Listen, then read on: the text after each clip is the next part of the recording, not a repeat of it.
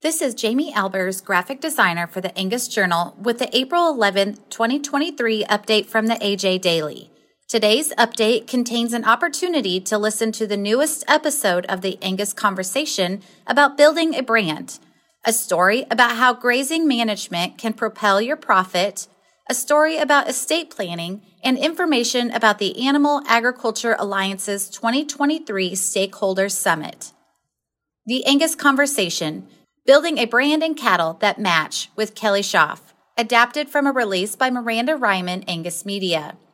A big bull calf with a white nose. When Kelly Schaff's grandpa Paul surveyed his pairs on his North Dakota pastures, that's the criteria the patriarch applied to select his next sires. Kelly Schaff said, as simplistic as that might sound, that big bull calf that had the performance gene because he was big and heavy and he had the milk gene because he had milk dripping off his nose.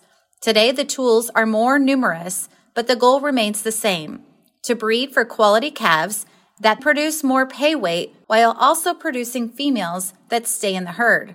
Schaff was a recent guest on the Angus Conversation, an Angus Journal podcast, where he talked about the advantages of diversity and competition in the breed.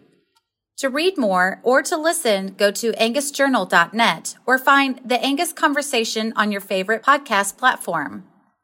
How Grazing Management Can Propel Your Profit, adapted from a release by Briley Richard, Angus Communications.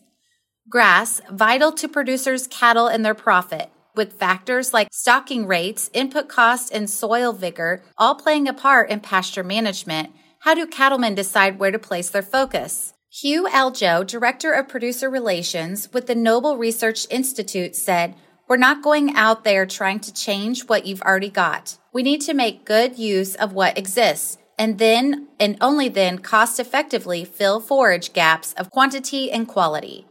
During the Angus University webinar, Gear Up for Grazing, hosted March 28th, Aljoe explained how to make better use of existing ranch resources and improve overall grazing practices. To read more or to watch the presentation, go to angus.org. Estate planning, adapted from an article by Becky Mills, Angus Journal.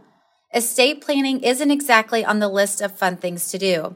Besides the thought of facing your own mortality, deciding what goes to whom can be a tough mental exercise. However, this is one of those times procrastination is not the answer. Nicole Huff, University of Kentucky Family and Consumer Sciences Extension Specialist, says everyone already has an estate plan. If you do nothing, the state will decide through the state law how to dispose of your possessions after your death. The problem is that may not be what all you wanted. For starters, Huff says to go on a search mission. Find your personal records, account information, financial documents, and even digital information like account passwords and login information. For more information, see the sidebar following the article at the link in this episode's description. Explore agriculture sustainability commitments and how we'll meet them at the 2023 Stakeholders Summit, adapted from a release by Emily Solis, Animal Agriculture Alliance. Sustainability is increasingly rising as a top priority for consumers, investors, and professionals within the food and farming communities and adopting emerging technologies in one way the animal agriculture community is rising to the challenge of building a sustainable future.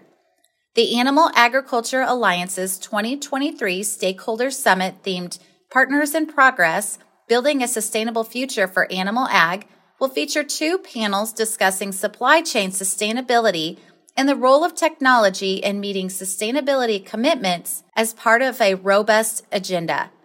The event is set for May 4th through the 5th in Arlington, Virginia. Save money and register today. Current registration rates are available through April 16th. For more information, go to animalagalliance.org. The AJ Daily is compiled by Paige Nelson field editor for the Angus Journal. For more Angus news, visit angusjournal.net.